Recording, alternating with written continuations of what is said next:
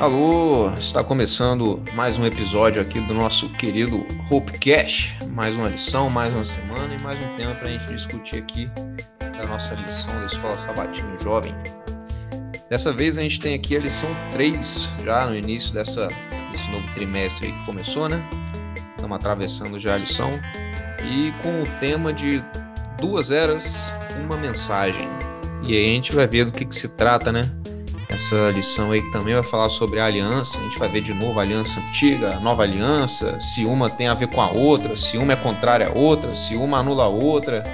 Tem várias coisas que a gente consegue tirar aí dessa lição para entender o que é essa tal de aliança que é citada tantas vezes na Bíblia e os efeitos dela para toda a humanidade, para nós também, hoje e também do que aconteceu há muito tempo atrás. Mas claro, eu não posso estar aqui sozinho. Trouxe hoje um, um, um rapaz digno de estar aqui para conversar um tema desse. um teólogo, profissional no assunto. Diz aí, Wilds, manda um oi para a galera. Como é que você está? E aí, galerinha do Hopecast, aqui é o Wilds Júnior, do podcast Notas em Azul. E é um privilégio estar aqui no Hopecast para poder falar sobre esse tema tão interessante, que é o tema da aliança, as duas alianças que na verdade são uma, e assim por diante. Isso aí. Então, como ele falou aí, ó, inclusive me lembrou, te peço perdão aí, Wilds. Eu tava pensando nisso antes e acabei esquecendo na hora de começar aqui. O Wilds também tem um podcast, galera, o Notas em Azul. Pode olhar aí, lá ele conversa temas sobre arte, filosofia das coisas. Não, é não Wilds? Dá, dá, um, dá um resuminho é... aí pro seu podcast. é, o podcast Notas em Azul é basicamente é o meu diário no formato de áudio. Então eu falo sobre as coisas que eu gosto, que são arte, filosofia, história, falo muito sobre música também, que é um assunto de grande interesse para mim. Falo um pouco sobre teologia e tento criar uma, uma linha de conexão entre todas essas coisas, porque eu acredito que, no fundo, tudo está conectado. A arte não existe sem a filosofia, a filosofia não existe sem a teologia, e a teologia também depende muito da arte para poder ser entendida. Então, eu creio que no geral, assim, é, basicamente sobre isso o meu podcast. É um podcast sobre tudo e como tudo se encaixa. Vamos dar início aqui aos trabalhos, né, Wilds? Então a gente já começa aqui. É isso. Com a, com a nossa lição. Você vai estar vendo aí no, no YouTube, no Spotify, a arte do nosso parceiro Ronald. Né? Tem esse título aí, como eu falei, Duas Eras e Uma Mensagem. Então a gente vai ver aí algo relacionado ao tempo e a algo que atravessou o tempo aí, né? Então, nesse quadrinho aí, a gente tem as tábuas dos Dez Mandamentos representadas. No segundo, a gente tem a cruz, né, onde Jesus foi crucificado, e um quadrinho lá no final com um bacana aí, narigudo, segurando a plaquinha escrito Eu Chipo. gente, acho que a gente vai ver aí algo relacionado a, Exatamente. a essas duas coisas aí. E para começar aqui já então do começo, no domingo, a gente tem o, o título, né? Quando algo não faz sentido. E aí comenta sobre a definição dos estudiosos cristãos com relação à antiga aliança histórica, que foi aí a aliança feita com Deus, é, de Deus, né, com o povo, lá no Monte Sinai, e a lei que saiu também dessa aliança aí, né, com os Dez Mandamentos e tal. E diz também é, do Novo Testamento, algumas citações que estão presentes no Novo Testamento com relação a essa antiga aliança. E a gente vê alguma coisa que começa a fazer jus aqui ao título, né? Quando algo não faz sentido, que causa uma certa estranheza. Então, lá no Novo Testamento, a gente acha as seguintes descrições do que seria essa aliança antiga. É, o Novo Testamento, então, coloca essa aliança como um tutor que não é mais necessário depois que alguém vai a Cristo, lá em Gálatas 3, 24 e 25. Uma aliança que procede da carne, não do espírito, em Gálatas também 4, 23 e 29 é, que impede as pessoas de receberem a aliança eterna, em Gálatas 4 e 30, um jugo de escravidão, em Gálatas 5.1, uma letra que mata, em 2 Coríntios 3.6, um ministério que trouxe a morte e a condenação, 2 Coríntios 3, de 7 a 9, e que mantém as pessoas debaixo da lei e não debaixo da graça, em Romanos 6,14, e algo para o qual devemos morrer, a fim de nos casarmos com Cristo e receber a salvação, lá em Romanos 1 até o, o Romanos 7, do verso 1 até o 4. e um sistema que se tornou antiquado depois que veio a nova aliança, em Hebreus 8,13. Então aí a gente vê assim como se fosse um esculacho né, da, da antiga aliança. Uhum. E é por isso que parece que realmente não faz sentido, né? Com relação a. Pois se lá atrás a gente vê que a antiga aliança teve seu valor, teve a sua, a sua função, então quer dizer que agora a antiga aliança já não presta mais. O que, que você achou dessa, desse, desse pensamento aí, dessa visão do Novo Testamento, Yudes? É, acho que antes da gente é, já pular para a forma com qual o Novo Testamento aborda a questão da antiga aliança, entre aspas, acho que a gente pode fazer uma volta, voltar um pouquinho no princípio e entender basicamente o que é uma aliança. Eu sei que a gente já falou sobre isso na primeira lição, trouxe uma definição meio que superficial assim, mas é, vamos lá, o que, que é uma aliança no sentido bíblico, né? Na nossa língua, aliança tem a ver com o casamento, né? É um anel que você bota no dedo que representa a união civil que aconteceu entre aquelas duas pessoas. Geralmente ela é feita de ouro para representar a perpetuidade daquela união, certo? Só que no contexto bíblico, o conceito de aliança ele é um pouco diferente.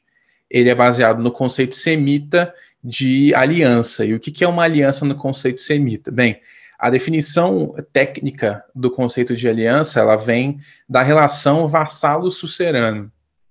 A relação vassalo-sucerano tem a ver com o contexto histórico e político do período ali é, patriarcal, vamos dizer assim, que é a noção do seguinte: tem uma cidade, uma cidade grande, com muralhas, com uma pequena milícia, um pequeno exército e alguma coisa de agricultura. Essa cidade tem um rei, um superior, um suzerano.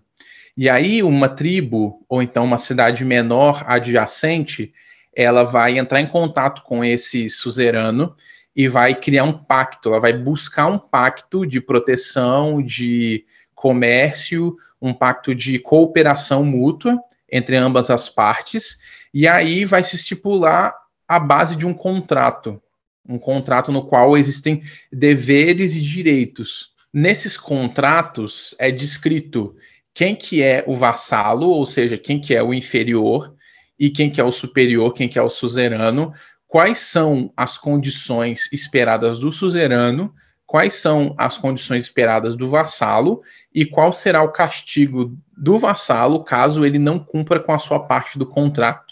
O nome desse contrato, que vai ser traduzido como aliança, é berit. Então, uma berit é essa é esse contrato, é essa essa união de poderes entre duas partes quando uma parte precisa de algo que a outra tem para oferecer. E aí você vai ter isso registrado de forma muito extensiva no, no, peso, no meso, desculpa, você vai ter isso registrado de forma muito extensiva na, na Mesopotâmia, no Crescente Fértil, na região ali exatamente aonde depois vai ser o Iraque, depois Babilônia e tudo mais. E isso é uma coisa é, muito firme dentro da cultura daquela época. Era muito importante você cumprir as, as berites, porque as berites elas tinham, ao mesmo tempo que um caráter político e social, elas tinham também um caráter religioso. Então, geralmente, o, o suzerano, ele invocava na berite um poder superior. Ele dizia, olha, se esse vassalo aqui, o fulano de tal, que é o chefe da tribo, ele não atender essa, essa necessidade aqui, eu tenho o direito de combater contra ele na guerra e ele vai ser amaldiçoado pela deidade XYZ. Então tem essa característica religiosa também. E qual que é a importância da, desse, desse conceito de aliança, de Berit, dentro daquilo que a gente está estudando? Bem, se você não entende o significado de uma palavra, você não vai saber usar ela da forma co correta, certo? Então, a primeira vez que a ideia de aliança vai aparecer na Bíblia não é no Sinai. Então, a gente tem que dar um pé um pouco atrás. Fazendo uma visão, vamos dizer assim, superficial do livro de Gênesis, a gente pode dividir ele assim, né? Você tem o período antes da queda, certo? Gênesis 1, 2 e 3. Aí você tem o período da queda, e aí você começa ali com a história de Adão e Eva, depois tem Caim e Abel, e aí os descendentes de Sete e de Caim, Aí você tem a espalhamento né, do povo de, de Deus e, do, e do, dos descendentes de Caim. Aí você tem o dilúvio, e logo após o dilúvio você tem a Torre de Babel. E a Torre de Babel é um momento importante porque é a primeira vez que vai aparecer esse nome dentro da Bíblia, né? O nome Babel, que apesar da, da, da compreensão, vamos dizer assim, do popular, de que Babel significa confusão, na verdade, Babel significa porta para o céu. Então, a, a ideia da Torre de Babel é você conseguir ouvir o que Deus está dizendo sem precisar orar para Deus. É você se aproximar o suficiente de Deus para entender os planos dele, sem precisar se comprometer ao estar na presença dele. Essa é a ideia da Torre de Babel. É o homem indo até perto de Deus para poder saber quando vai chegar o dilúvio e se preparar, sem precisar obedecer a Deus. E aí, a ideia de Babel ela vai existir a partir desse momento até o final da Bíblia no livro de Apocalipse, quando vai falar da grande Babilônia, que é inimiga do povo de Deus. Então, essa ideia que é extremamente importante no texto bíblico, ela nasce nessa narrativa, na narrativa de Babel. E logo depois de Babel, tem uma narrativa contrária de Babel, que é de quem? Que é a narrativa de Abraão. Então, se em Babel todo mundo se levantou para tentar enganar a Deus ou ser mais esperto do que Deus, a narrativa de Abraão ela começa com Abraão sendo convidado. Então Abraão é convidado a se separar do mundo, a se separar da sua família, porque Deus vai fazer dele uma bênção para todas as famílias da terra, certo? E aí, logo após ali alguns eventos, você vai ter o momento em que Deus promete para Abraão que ele vai ter um filho. E aí é descrita exatamente na linguagem hebraica, né, não em português, mas no texto original em hebraico, você vai ter o momento em que Deus faz uma aliança com Abraão. E ele fala: Abraão, você vai agora trazer aqui alguns animais e você vai cortar esses animais em duas partes e você vai colocar esses animais dispostos no chão e vai esperar por mim. E aí Abraão coloca os animais postos no chão, cortados em dois, né? E aí a presença de Deus na forma de chama, ela passa no meio desses animais. E interessante que quando se firmava uma berit, era, era esse o, o, o, a cerimônia que se fazia. Então as duas partes elas se encontravam e aí as duas partes ali colocavam aquela espécie de sacrifício no chão e aí, primeiro o, o suzerano vinha e depois o vassalo ia. E aquelas aves e animais despedaçados no chão representavam o que aconteceria com o vassalo caso ele não cumprisse com a parte dele do acordo. Então, ambas as partes passavam e as aves representam o castigo daquele que não cumprir. Só que na aliança abraâmica, quando Deus faz a aliança com Abraão, é interessante que Abraão está tomado de temor e alguma coisa é, é, diz para ele que ele tem que ficar na dele naquele momento, né? E aí só Deus passa por, pelo meio das, das aves e dos animais cortados. E a simbologia disso é de que a aliança que Deus faz com Abraão, ela não depende da ação de Abraão. Ela é tomada única e exclusivamente pela prerrogativa e pela vontade de Deus de fazer uma aliança com Abraão. Então, não é como se Abraão tivesse que cumprir alguma coisa para estar dentro da aliança. Deus escolheu Abraão para ser a personificação, vamos dizer assim, a, a, a para ser o conduto da ação dele no mundo. E agora Deus tomou isso como uma realidade, como algo que vai acontecer, e ele vai fazer todo o possível para poder concretizar isso. E a forma que ele demonstra isso para Abraão é usando o linguajar político e social do tempo de Abraão. Ele faz um contrato com Abraão e ele é o único que passa por dentro desse, dessa parte final do contrato, que representa o selamento dessa aliança, desse Berit. Então, a primeira aliança explícita da Bíblia é a aliança abraâmica.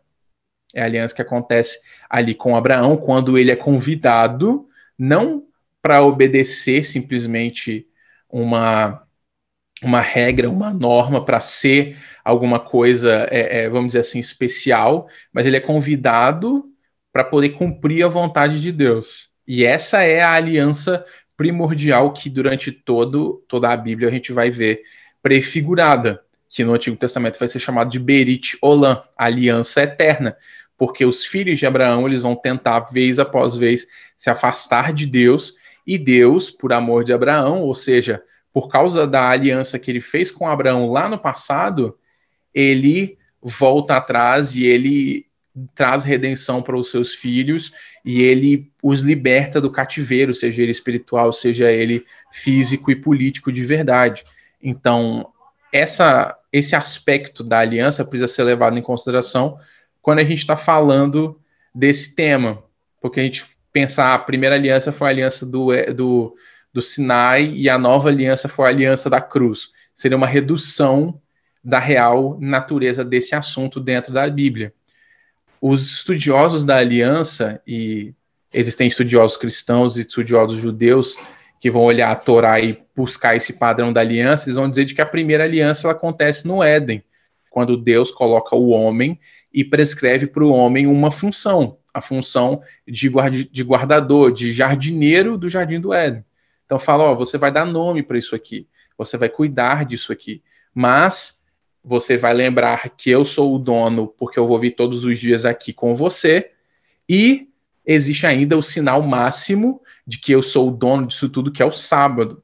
Então, o sábado sendo um, um dia especial e separado como referência à semana original da criação, ele representa o selamento da aliança do Éden, do homem estando sobre a tutela e proteção e sobre a influência do suzerano que é Deus.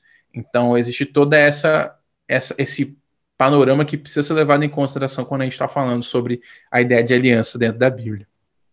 Perfeito, Wilds. Extraordinário aí. Acho que a gente consegue fazer um curso de, de aliança aí, né? Para lançar para a galera. consegue, tem bastante coisa para poder estudar sobre aliança. Porque existem várias no Antigo Testamento, não existe só a do Sinai, nem só a de Abraão.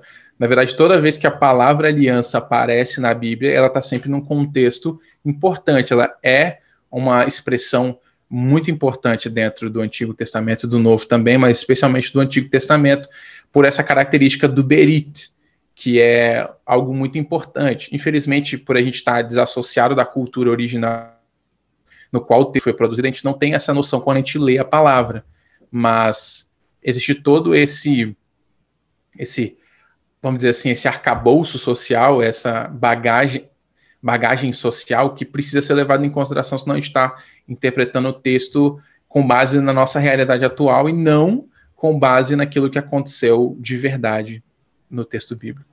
Isso aí, é, a gente pensa em aliança, como você falou, às vezes o foco é dado nessas duas, mas na realidade a aliança tem várias, vamos colocar assim, ramificações através da, Exato. da história da Exato. Bíblia. Então, você falou a, a primeira é, é, explícita foi com Abraão, mas a gente teve uma aliança lá no Éden também. Não foi descrito, Exato. não foi falado, né? Mas Deus fez uma aliança Isso. com um casal e tal. E, e, E através depois você pode ver. E quando você tem ali o sacrifício do primeiro cordeiro, quando o homem ele é expulso do jardim, pode ser considerado também uma aliança, porque naquele momento, teoricamente, Adão e Eva descumpriram as, a, os termos da aliança, né? Eles deixaram de ser fiéis a Deus, logo eles têm que sofrer a punição pelos pecados deles. Mas não, Deus vai lá e fala: olha, eu vou, eu vou cortar aqui um cordeiro e eu vou dar para vocês aquilo que vocês não podem ter. Então já é uma ação de graça, né? E vocês vão agora viver numa terra complexa e cheia de problemas, mas a roupa que vocês carregam, ela lembra essa aliança, esse momento em que eu falei, olha, apesar de vocês terem pisado na bola, eu tô aqui resolvendo o problema de vocês, que é uma prefiguração do evangelho como um todo, né? Isso. E é o que você falou, né, cara? A aliança tem essa relação, é, vamos colocar, bidirecional, né? Porque vai ser entre as partes e ambas as partes têm algo a, a oferecer nessa aliança. Seja na situação Uhum. de vassalo e suzerano, mas o suzerano ele retribui algo que o vassalo faz, a pedido. Sim, E no caso de Deus, Deus sempre pede alguma coisa. Ou às vezes, como você falou no caso de Abraão, Deus nem pediu, porque Abraão já fazia muito tempo. A vida de Abraão inteira Uhum. foi dedicada a Deus. Então ele viu que aquele era um homem digno de se fazer um trato tão importante desse, que afinal de contas descreveu a história da nossa humanidade. E até os dias de hoje a gente tem esses resultados aí, né? é verdade. Exato. E aí, Muito a bem. gente viu esse papo aí e tal sobre as alianças, e pô, parece uma coisa muito, muito bonita, muito legal. Por que que, que a gente vê esse, esse lado assim obscuro, então, né, do que, do que foi a aliança histórica antiga. E por que, que a gente tem uma nova aliança? Porque a gente encontra aqui já na, no finalzinho desse dia de domingo, se a gente for lá em Hebreus 8, a gente vai ver que um dos motivos de Deus ter feito uma nova aliança através de Jesus Cristo foi o fato de que nós, né, a humanidade, abandonou a aliança, a original, a antiga. E aí, por isso, Deus também ó, se quebrou um dos lados da corrente, a corrente então se soltou. E aí, Deus, Exato. misericordioso do jeito que é, nos oferece uma nova aliança, que é uma aliança tão boa que, mesmo que a gente não queira, ela está aí disponível para gente e tal, que foi o sacrifício de Jesus Cristo, um sacrifício eterno. E a gente tem uma nova chance, né, de contribuir aí para a história do mundo e para o evangelho e também para o que vai vir, né? Daqui a um futuro não muito distante.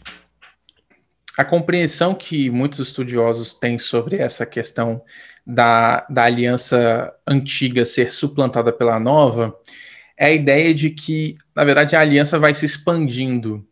Então, vamos pensar da seguinte forma: é quanto que, vamos usar o exemplo de Abraão, né? Quanto que Abraão sabia sobre a vontade de Deus? Ele sabia aquilo que ele tinha experimentado. Então, ele viveu aquilo que ele viveu e ele viveu por aquilo que ele viveu. Então, ele teve as experiências dele e ele tinha o conhecimento que ele havia recebido é, é, por tradição a respeito de Deus, e isso foi o suficiente para guiar ele através do tempo que ele viveu aqui na Terra, na presença de Deus, certo? Agora, o quanto que, vamos supor, Jacó sabia sobre Deus? Ele sabia mais porque ele já era neto de Abraão. Então teve Abraão, teve Isaac e agora tem Jacó. E depois você vai ter os filhos de Jacó, e eles ainda vão ter uma revelação ainda maior. Por quê? Porque eles passam por toda a experiência de José, né? Eles vão para o Egito e tem toda aquela situação.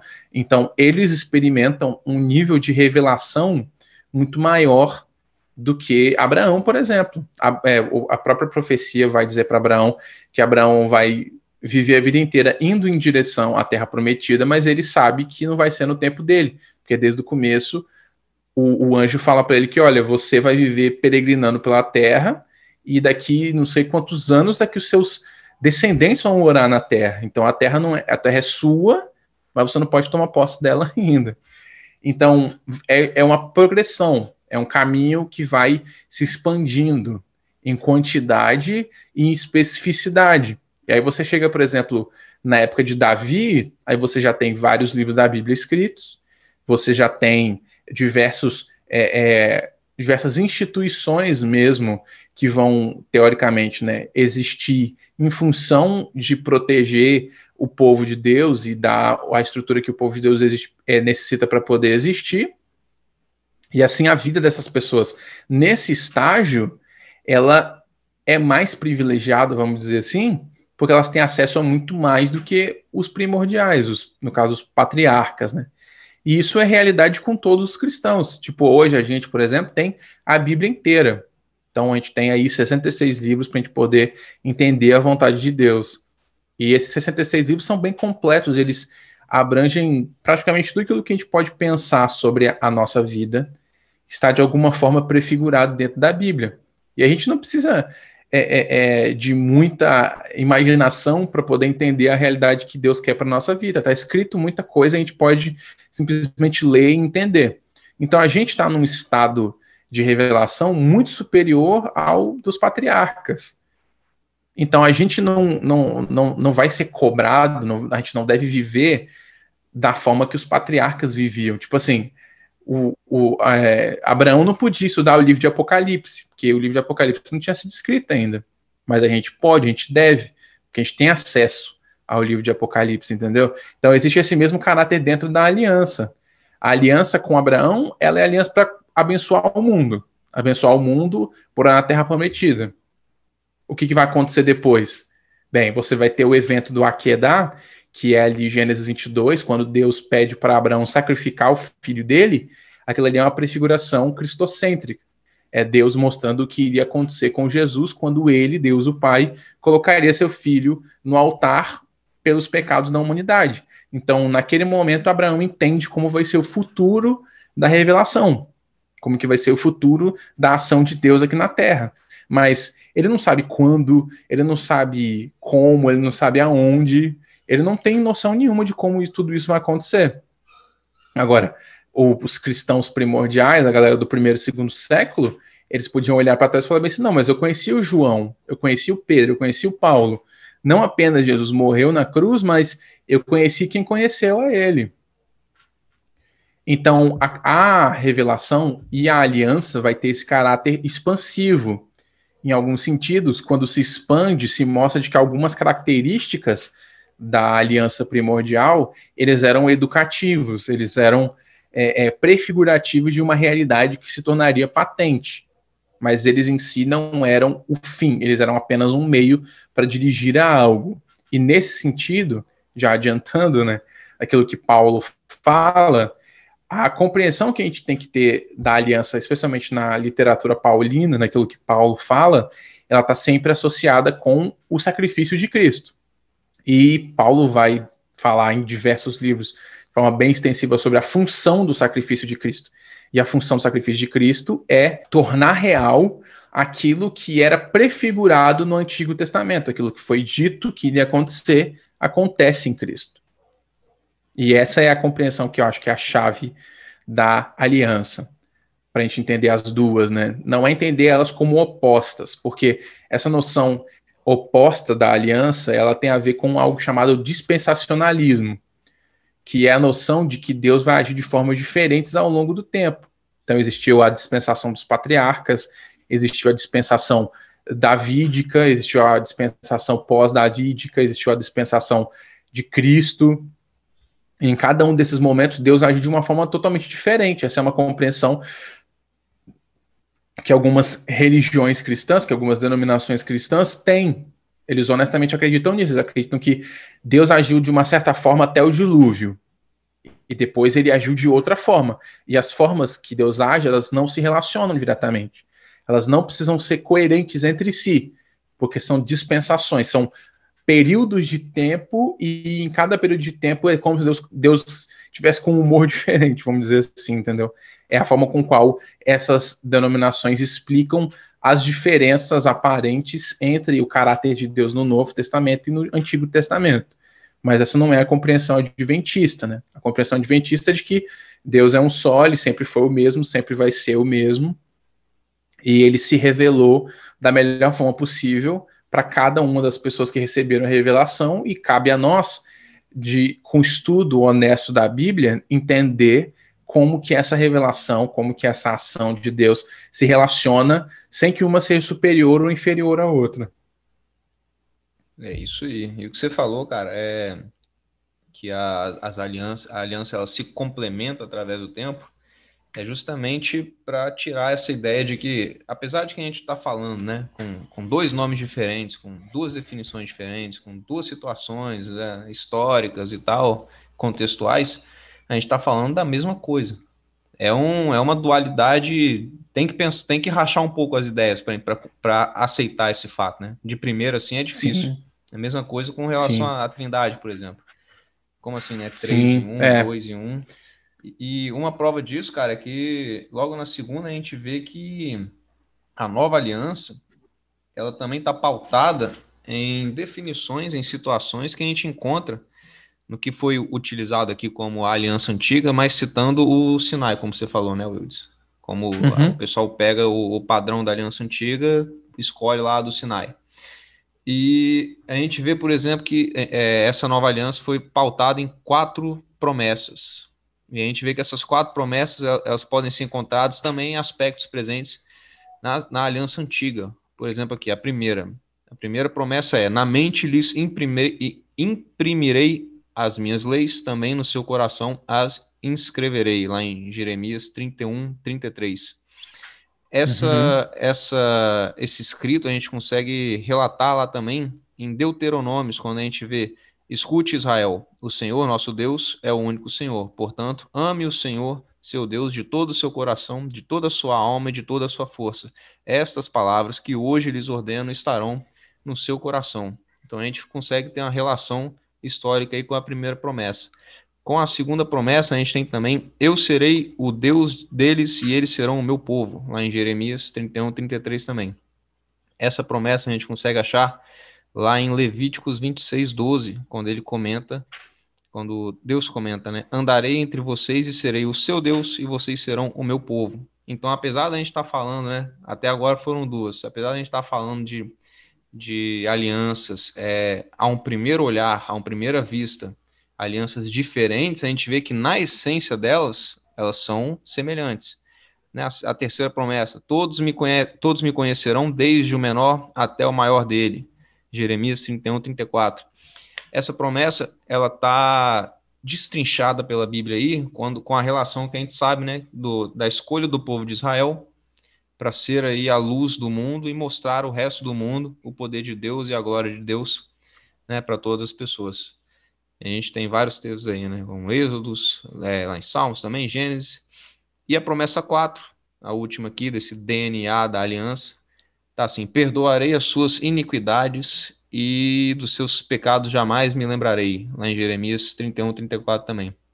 E aí, é a primeira revelação bíblica de que Deus perdoaria os nossos pecados, tá lá também na, na famosa aliança do Sinai quando Moisés pega a tábua dos dez mandamentos e Deus revela que se revela como aquele que perdoa a maldade, a transgressão e o pecado, lá em Êxodo 34. Então a gente vê que parece que a gente está falando de duas coisas, mas como você falou aí, aí Wildes, é, na realidade a gente tem uma essência que se mantém com o tempo e os seus detalhes, as suas nuances, os seus contextos é que mudam, mas a gente fala de uma mesma coisa. É, a gente é quando a gente, se a gente for analisar o Antigo Testamento de forma honesta, fica muito claro que o objetivo do, do ritualismo judaico como um todo é a prefiguração do Messias. Não tem outra função dentro daquilo que está descrito da Bíblia, né? Não é simplesmente criar um estado superior aos outros, não é fazer uma nação que seja conhecida internacionalmente por ser muito rica, por ser muito inteligente.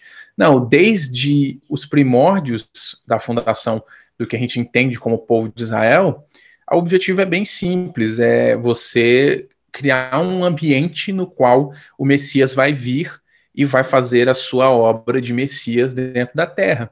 Você vê toda a cerimônia, quer dizer, todo o cerimonialismo judaico em torno das festas, tem a ver com a expectativa do Messias. Você tem duas festas que são as mais importantes. Você vai ter o Yom Kippur, que é o dia da expiação, e você tem a Páscoa, que é a Páscoa, né? Então, o dia da expiação era um dia muito, muito, muito importante. Até hoje é para os judeus, né? Porque ele é o dia no qual todos os pecados eles são limpos do santuário. Então, no santuário original, quando um sacerdote ele matava um cordeiro pelo pecado, que era essa era a simbologia, essa era, esse era o cerimonial, né? Você percebeu que fez alguma coisa errada, você vai até o sacerdote, você entrega um cordeiro e pede para que aquele cordeiro seja sacrificado pelo seu pecado. Então, aquele cordeiro vai ser sacrificado junto de você, você vai receber um pouco do sangue desse cordeiro sobre você, e um pouco desse sangue vai para o santuário, para a tenda, né? e vai ser jogado na última cortina antes do Santo dos Santos, que é o ambiente mais fechado do santuário, aonde apenas o sumo sacerdote podia ir. Então, durante todo o ano era jogado o sangue desses cordeiros na cortina do santuário, representando que o pecado desse desse cidadão, desse indivíduo, não estava mais sobre ele, mas estava sobre o santuário. E aí, no dia da expiação, quando o sacerdote podia entrar no Santo dos Santos, e só o sumo sacerdote, que era o sacerdote mais alto, o que ele fazia era, era a limpeza cerimonial dessa cortina. Então, ele pegava todos esses pecados e ele colocava esses pecados cerimonialmente sobre dois bodes. Um bode era queimado em holocausto e outro era lançado no deserto, representando o quê? Um bode representa Cristo e o outro representa Satanás. Então Jesus recebe o castigo por aqueles pecados e o outro bode, o bode Azazel, ele representa Satanás sendo excluído de toda a, a, a dinâmica da salvação.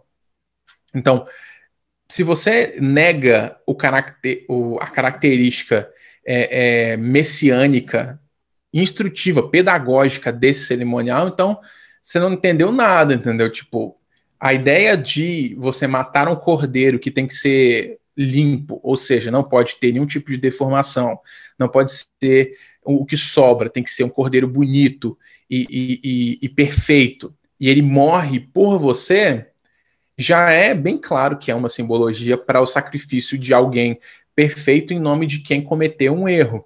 E aí, é, é, é não fosse isso suficiente, existe esse sacrifício né, que é o holocausto, que vem do grego, né, holocausto, ou seja, totalmente queimado, no sentido de que aquele cordeiro ele foi completamente destruído.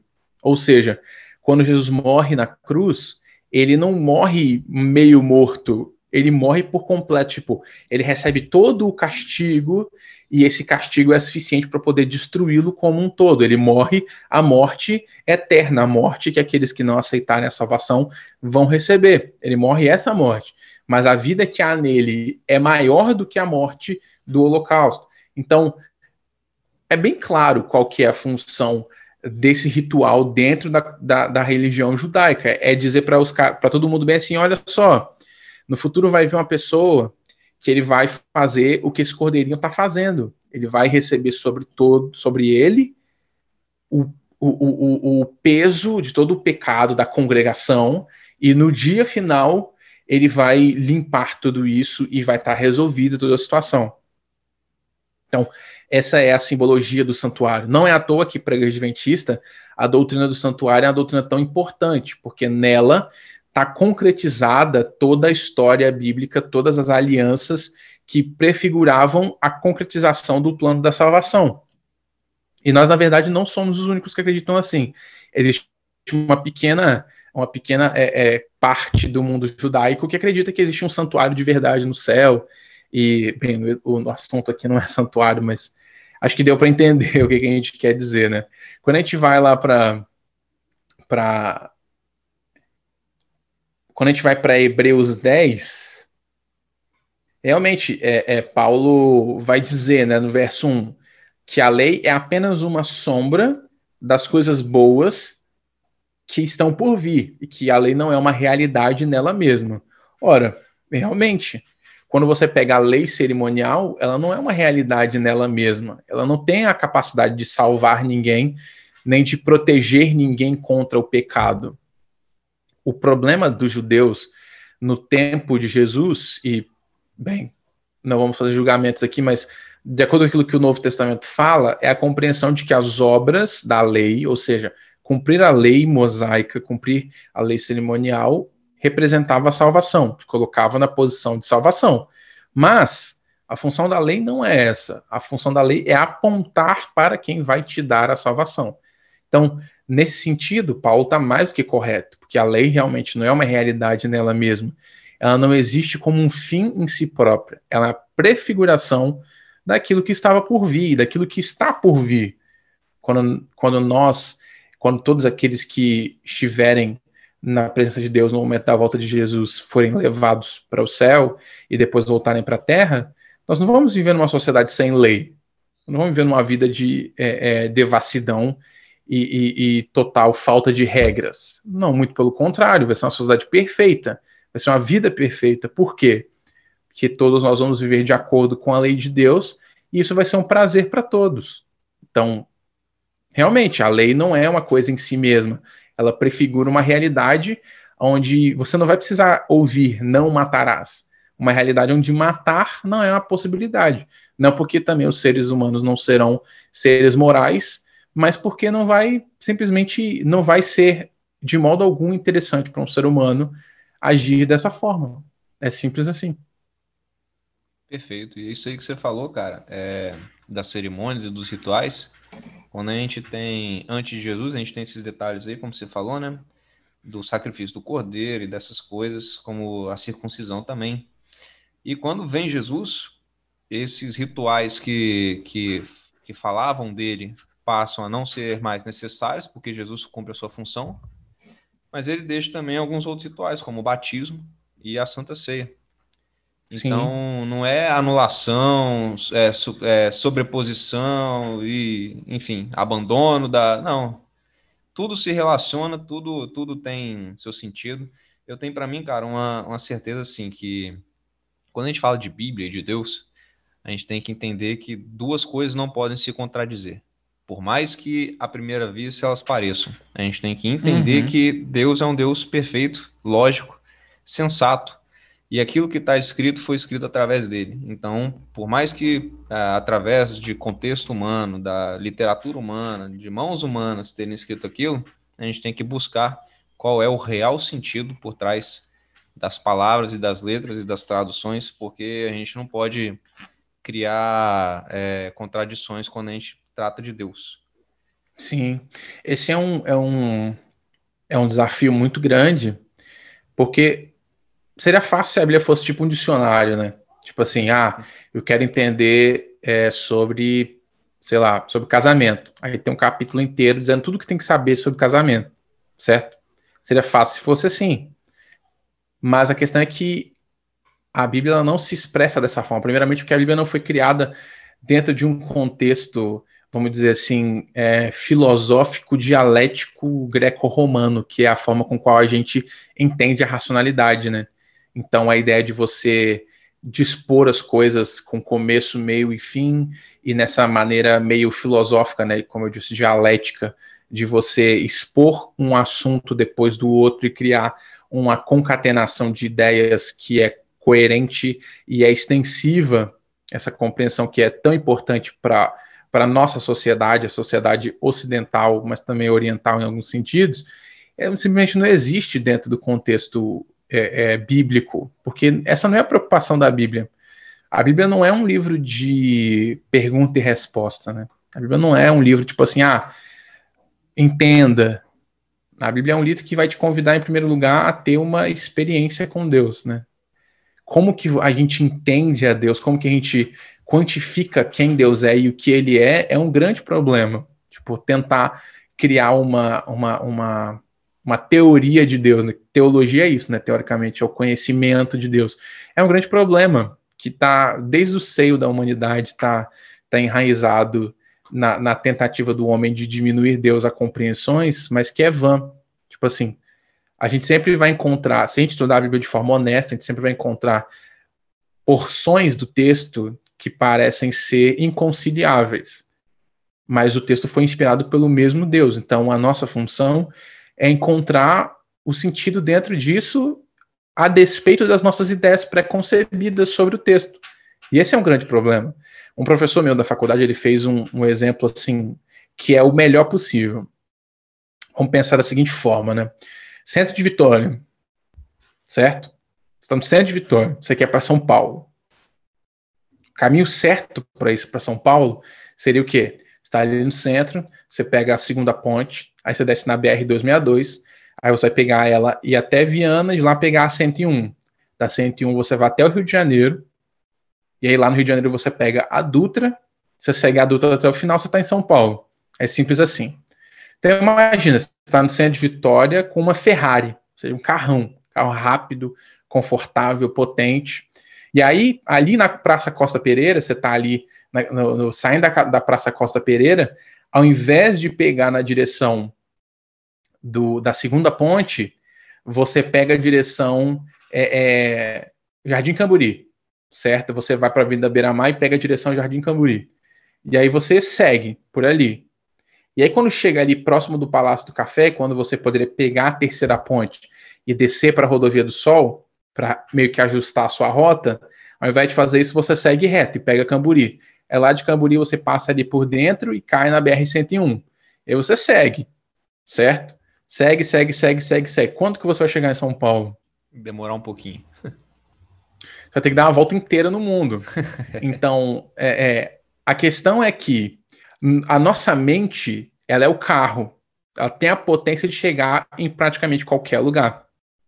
Só que, se você toma uma, uma decisão logo no começo da sua jornada de compreensão, e isso vale para qualquer área do conhecimento, seja teologia, qualquer área mesmo. Se você toma uma decisão de que o certo é X, as suas consequências vão ser sempre de acordo com X, a não ser que você volte atrás e, e, e se coloque na direção Y, entendeu?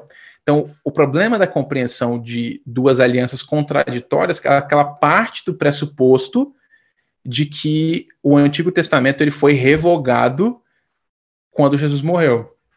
Se você parte desse pressuposto, você vai sempre se distanciar de qualquer compreensão que te afaste desse pressuposto. A única forma de você chegar a uma compreensão diferente dessa é voltar para o ponto zero e abandonar esse pressuposto. Então, essa é uma questão muito complexa. Como é que você discute com uma pessoa que já está lá na divisa com a Bahia, falando que ela devia estar tá em São Paulo? Entendeu? Então, a gente tem que levar em consideração essa parte do nosso próprio pensamento, da nossa compreensão sobre, sobre Deus, sobre o mundo, sobre a vida. O, a gente tem que pensar e tentar entender qual que é o pressuposto que a gente está levando para o texto, qual que é a ideia que a gente já tem, que a gente está tentando provar através do texto, ao invés de deixar o texto dizer para a gente para onde que a gente devia ir. Exatamente, mano. E aí que a gente vê que, mesmo nos assuntos nebulosos, a gente precisa firmar a cabeça para não parar do outro lado do planeta. Ainda mais com relação à, à Bíblia, cara, que conta uma história que tem início, tem meio e tem fim. Não adianta eu furar o meio para puxar uhum. o final para o início, para é, eu vou me confundir, vou acabar Sim. perdendo no caminho aí. Muita coisa vai deixar de fazer sentido ou vai se confundir ainda mais na minha cabeça. E com a aliança, a gente consegue Sim. fazer aí da mesma forma didática, que é um tema interessante para a gente entender, para a gente conhecer, para a gente saber o que foi feito, o que o que deixou de ser feito, o que deu certo, o que deu errado e o que a gente pode aplicar e deixar de aplicar na nossa vida para fazer aí a nossa parte também na aliança que Deus tem com a gente hoje. Meu mano Wilds. É isso. Tudo que é bom dura pouco. E a gente atravessou um tempo aqui, cara, que passou rapidinho ouvindo essa. Falei pra caramba, né? Rapaz, eu te juro, cara, foi uma aula que eu tomei aqui, bom demais. Eu acho muito bom quando, quando, quando eu ouço né, com é. propriedade no assunto. E aí, cara, eu queria te deixar aí uma, uma missão... propriedade no assunto. Quem fala com propriedade aí, ó. E eu queria deixar com você, cara, uma missão nesse final, é. que é se alguém caiu aqui no, no nosso podcast, caiu nesse, nesse papo que a gente está tendo aqui agora e precisa levar uma coisa do que a gente falou para a cabeça, para entender, para levar desse, dessa conversa aqui, o que, que você diria para essa pessoa? Olha, eu diria para essa pessoa o seguinte: é, a aliança original de Deus com Abraão, e é mesmo do Éden e da cruz, eles representam apenas uma coisa: é Deus agindo pelo ser humano a despeito do ser humano. Então, se você tem dúvidas sobre esse assunto, eu te convido a ler a história de Abraão. Ela é, em muitos aspectos, já um resumo da história de todos os crentes. É o convite de Deus para abandonar o mundo, para viver de acordo com a vontade dele e ser testado nessa vontade vez após vez e observar Deus agindo de forma graciosa a despeito da nossa da nossa não não vontade para com isso, da nossa indisposição de viver de acordo com a vontade de Deus. Então, da mesma forma que Deus passou no meio das dos animais cortados, representando para Abraão, de que ele estava tomando uma aliança consigo mesmo, baseada nas suas próprias prerrogativas, ele faz o mesmo conosco hoje. Ele não depende de nós, não depende da nossa disposição, ele não depende de nada. Ele escolheu que ele vai nos perseguir com a sua bondade, nos perseguir com a sua salvação, e isso vai acontecer independente da gente querer ou não. A nossa única escolha é aceitar receber essa graça ou não. Essa é a única decisão que a gente pode tomar. Sensacional, Wilds. Foi bom demais ter você aqui, cara, com a gente hoje. E Chegamos aí então ao final de mais um Hopecast. Eu agradeço aí a participação do Wilds, agradeço também você que ouviu, compartilhou, está ouvindo aí a gente.